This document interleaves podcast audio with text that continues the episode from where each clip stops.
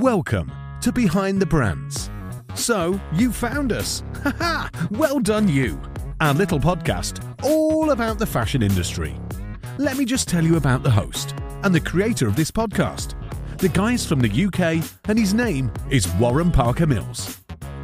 Warren's literally worked with some of the best people in the business and met some incredible brands along the way. Now he feels it's time to kind of do things a little differently. He'll be catching up with amazing storytellers from across the globe as they share some of those unwritten secrets that they've managed to figure out for themselves.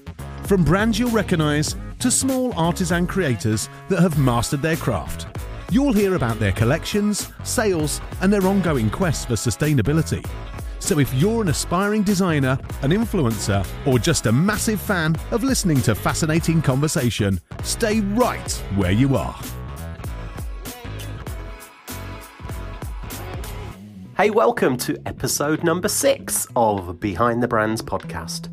And in this show, I'm delighted to say that I managed to track down and have a really good conversation with an old customer of mine, a lady called Moira Race. And Moira's a wonderful lady, a superb buyer, and she's got lots and lots of experience. So I hope you enjoy this one. I really, really do. And if you're a brand that wants to deal with the big boys and girls at retail, I think this could be a really good episode for you. Or maybe you want to get into a new career path and go down the route of becoming becoming a professional buyer? And if so, then this is a good listen. So, hope you enjoyed the show. Let's jump straight in and enjoy my chat with Moira Race. Hi, Moira. How are you? Hi, Warren. I'm fine, thank you. Good, good, good. Excellent. Well, welcome to Behind the Brands podcast. Um, I wanted to get you on, Moira, because we've known each other for quite some time, and I know you're up to lots of great stuff, and you've done lots of great stuff in your career. So um, yeah, I think it would be a great opportunity to get your message across to our listeners to talk to them today about how to be a buyer. Um, mm. What's what's good about your industry, and maybe what's not so good about being uh, somebody in your position. Can you just give us a quick overview of what you're up to at the moment? Moira? Yeah, sure, no problem. Um, at the minute, I'm actually running my own business, which is Moira Race Strategic Buying Consulting Services. Basically, covers all things buying. So for buyers, it's a resource to help them buy better with a bit of mentoring. And for brands, it actually is to help them understand the buyer's mindset. Uh, there's a lot of stuff these days about selling, but there's very little that tells the salesman what the buyer's thinking on the other side of the table. So it's been sure. quite interesting. Yeah. Cool, brilliant. That's lovely. I mean, we caught up a few months ago. I don't know if you remember, but I spotted you at a trade show. I was kind of walking those carpeted mm. aisles, as we say, mm-hmm. And um, I heard this voice across the hall, and I thought I bloody recognise that woman, and um, yeah, it was you. So um, you were you were actually there with um, a young lady. What, what were you doing with her? You were, were you just buying, or what? What were you? well, to? basically, what I was doing with her um, was I'd been asked by the company that she works for to train her into what to look for at a trade show, how to um, how to engage with the suppliers that were on the stands. Um, and to weed out what she actually was looking for. So it was really a mentoring session. Um, okay. And yeah, we, I mean, obviously, it being the spring fair, it was pretty big and there was a lot to get through, but we had good fun. Yeah, it is. Uh, it is a bit daunting, especially if you're new to um, new to Absolutely. that capacity of going out there and looking for product. Yeah. Um, that's great, and we can cover a little bit more about that and in depth, obviously, as we go through the the kind of call. But um, I want to take you back. I want to take you right back, Moira, to um, to when you were a little girl. I want to try and get a bit of an Only insight yesterday. to you as a only yesterday or maybe the, the week before. So, yeah. So I just want to try and get a little bit more of an idea of, of you and your aspirations, whether or not you wanted to get into the into the fashion industry or the branded issue industry. Um, I think it's really important. So, what what was growing up for you like? What, how did you? Well, know? obviously, as you can tell from the accent, I was born and raised in Northern Ireland. Um, I was a farmer's daughter and had a very supportive cool. family. A very happy childhood, really. Um, one of the things of being um, a farmer's daughter was I was introduced to the young farmers, both good and bad, at an early stage. and um, there we did a lot of public speaking and group debating. And my father was always very keen that we would, uh, that myself and my brothers would would know how to stand up and speak out, and it stayed with me ever since. So, as you know, I am not shy and retiring, and uh, I've never found a problem in speaking. But one yeah. of the other things was, I mean, my mother uh, was and still is, and she's 90 now, was always dressed immaculately, um, always coordinated from their accessories to her lipstick. And, you know, that's some role model, really. So I guess that yeah. introduced me to fashion and accessories at, you know, relatively early age. Yeah. So right back at the day, I mean, you obviously had influences from your mm. mum, but did, did, did you know what you wanted to do with your career? Did you know what, what kind of thing you wanted to get I into? I actually wanted to be a teacher. Okay. Okay. Um, yeah. But yeah, and, and also being in Northern Ireland, I came to England to university, um, not to do teaching, I hasten to add. Um, but right. then I, Uh, my degree course actually taught me how the consumer does everything. So there was a very clear career path at the end of that for me in terms of understanding customers. Yeah, brilliant. So, I mean, we've known each other for while. God, must be 60, 70 years, Moira, or something similar. So I'm joking.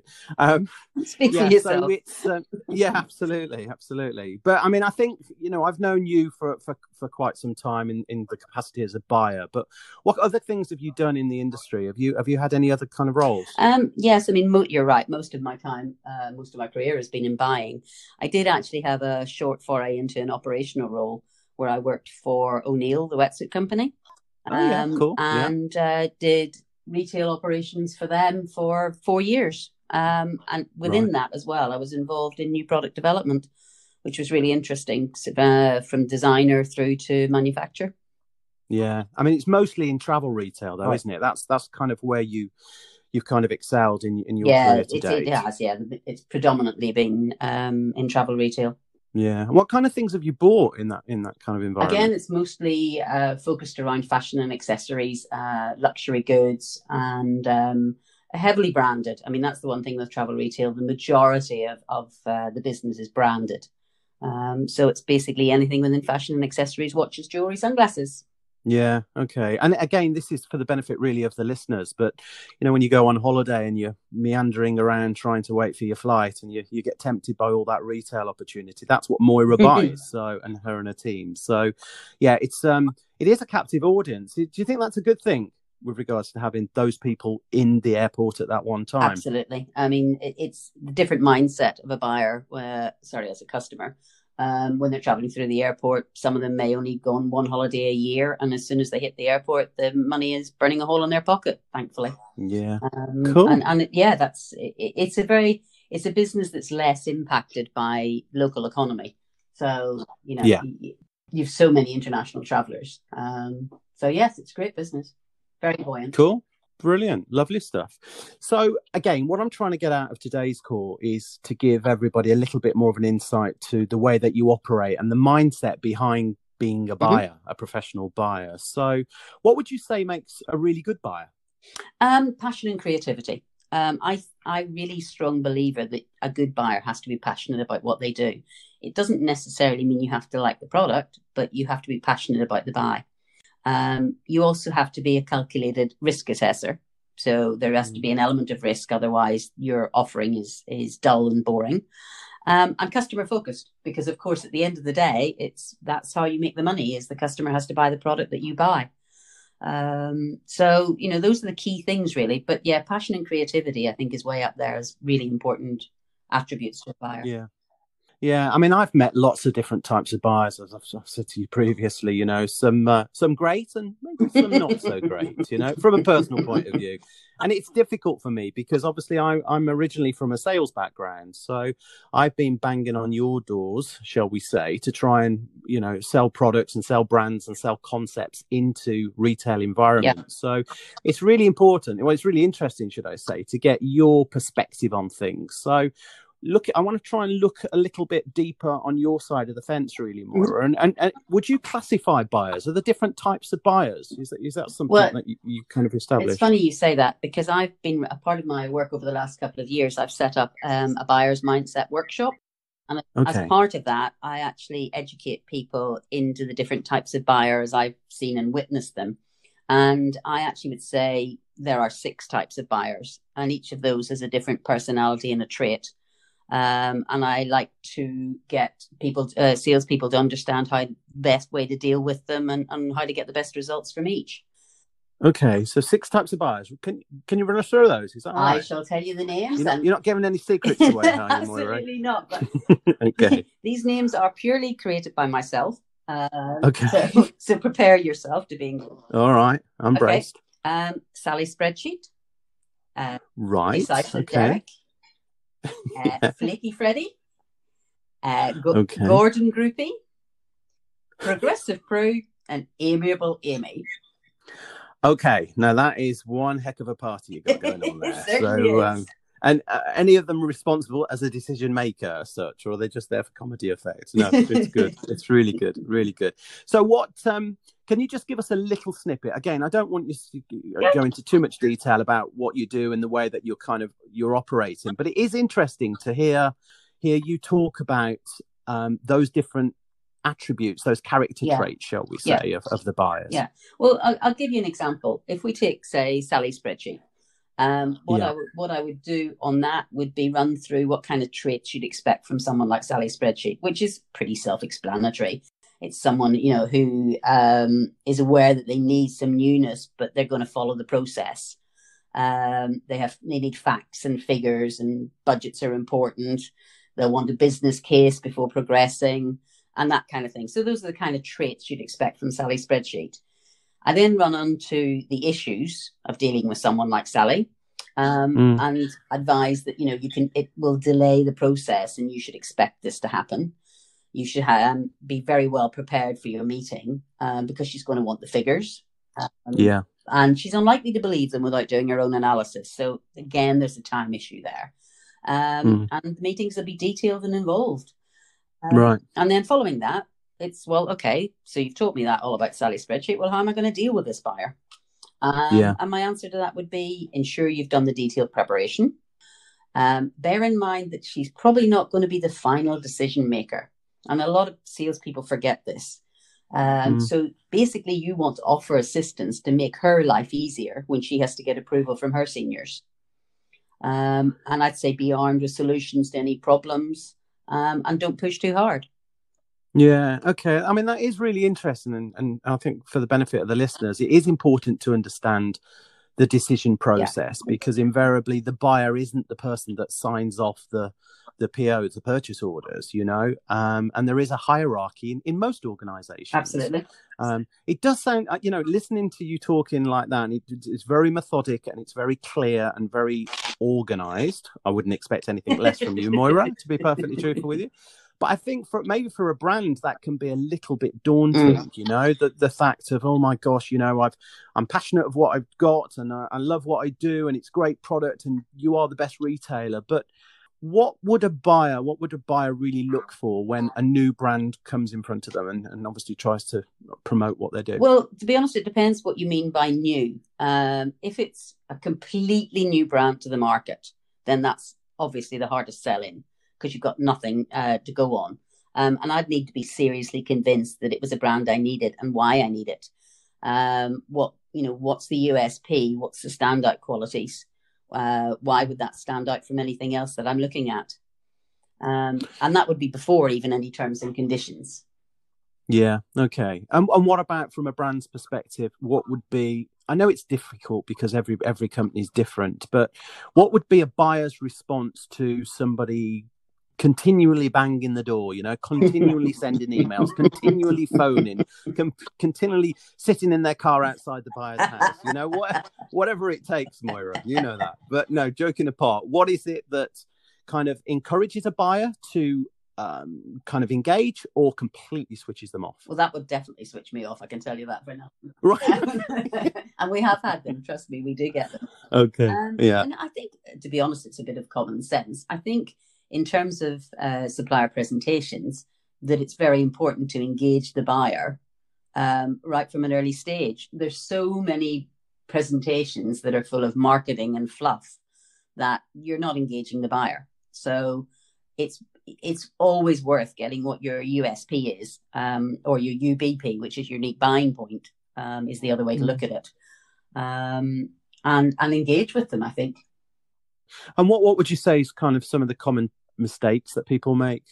Um, I think it's uh, one of the biggest mistakes is once you get a listing, is you think the job is done. Um, yeah. These things are all all deals evolve, all businesses evolve. So once you've got the first sales through, uh, good or bad, you have to be prepared to take action to improve it. Um, mm. And I and I think that's a, a lot of cases that you know this the supplier thinks they've done a good job because they've got the listing, um, but they need to keep on you know plugging and saying, okay, well, how can I make it bigger or better, or what can we do that's different, and what what's my exit strategy? Because that's for a buyer, yeah. the exit strategy these days is even more important than it used to be because you only have to look at retail and see how much stock's sitting in the business and stock yeah. is is the one thing that will um, kill your business. Yeah.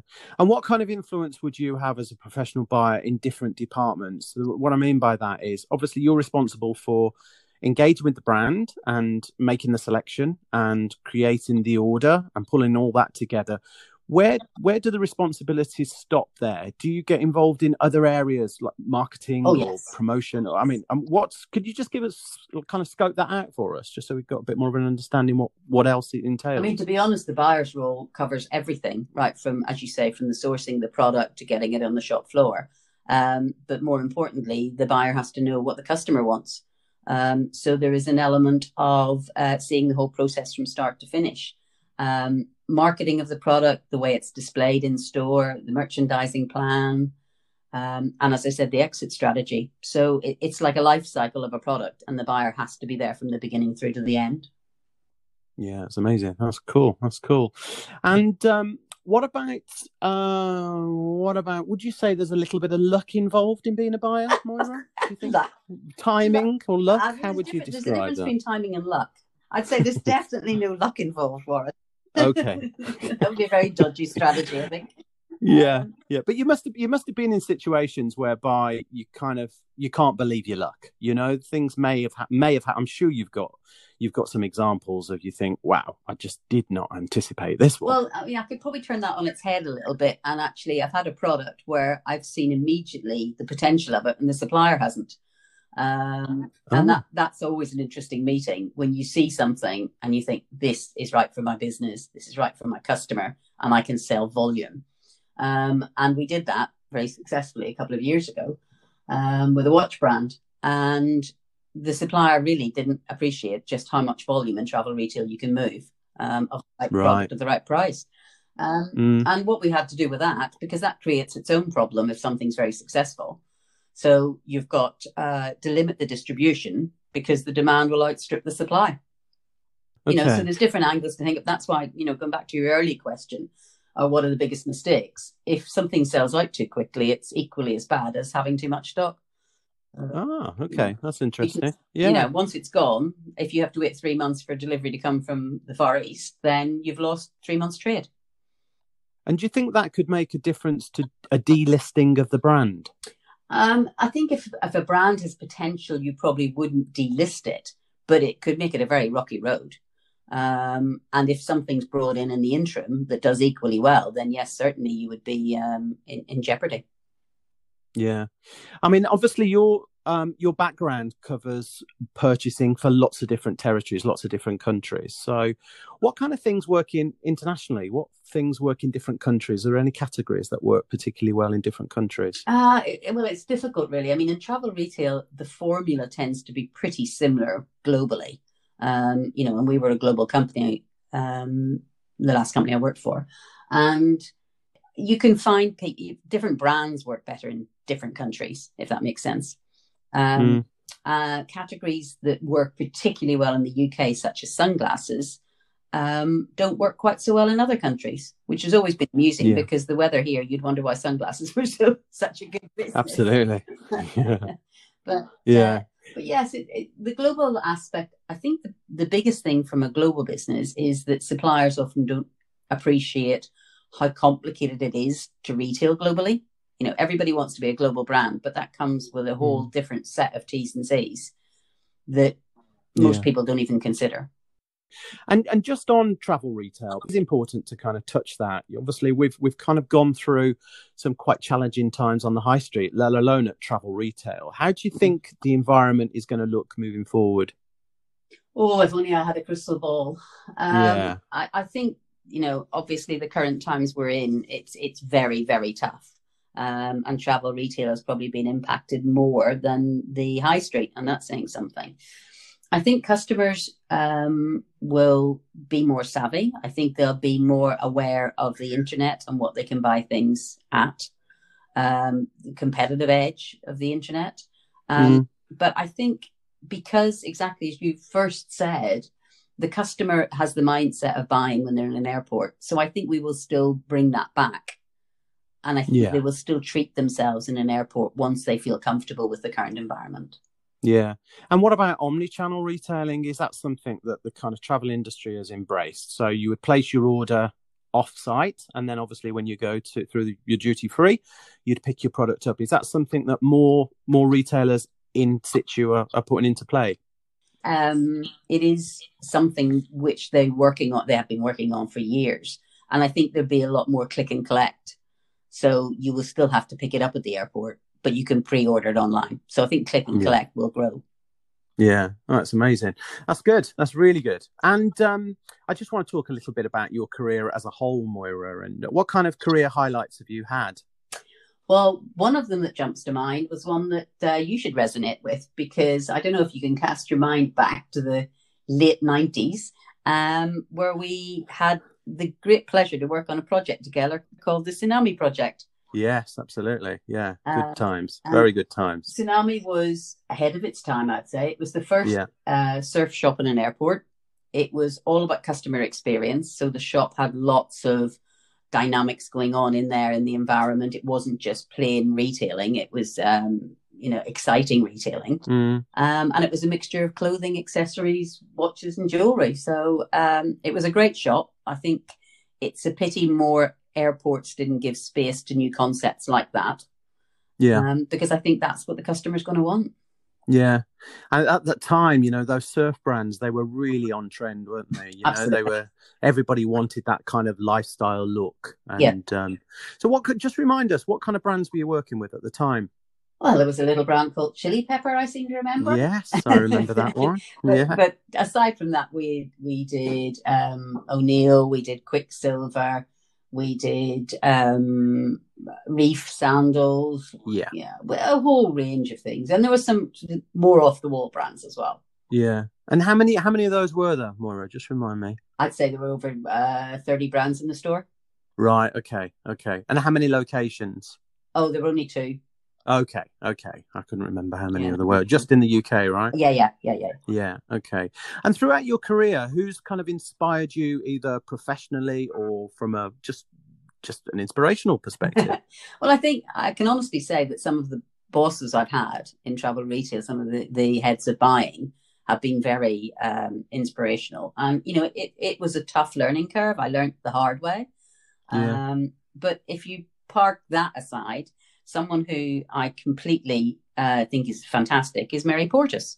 Um, I think okay. direct approach yeah. and the emotion she has is just is great. And then I'm going to throw a real curveball at you, and someone who I completely have admiration for is Harry Selfridge. And that's not just because he was the television show, but yeah. I mean, if you look at what he did in his day, yeah. it was it was phenomenal. You know, the the whole start of the beauty counters, the whole different ways of retailing. That kind of risk doesn't get taken anymore. Everything's so safe. Yeah, yeah. I mean, you're absolutely bang on with that one, Moira. You know, they are a they're a truly inspirational retailer. Yeah. Yeah. You know, I was I was really fortunate a couple of years ago to go to a, a world global department store summit. Mm. Um, sounds very posh, and it was. It was lovely, and there was there was people there from you know Galeries Lafayette and El Corte Inglés mm. and a load of American retailers and. Selfridges actually won best department store in the world, and um, you know it was pretty easy to see why. You know yeah. their vision, the way they execute things, um, they've just got it so right on yeah. so many different levels. They really, really have. see, and, you can um, go in there and you still go in there and be amazed by what you see. Yeah, yeah.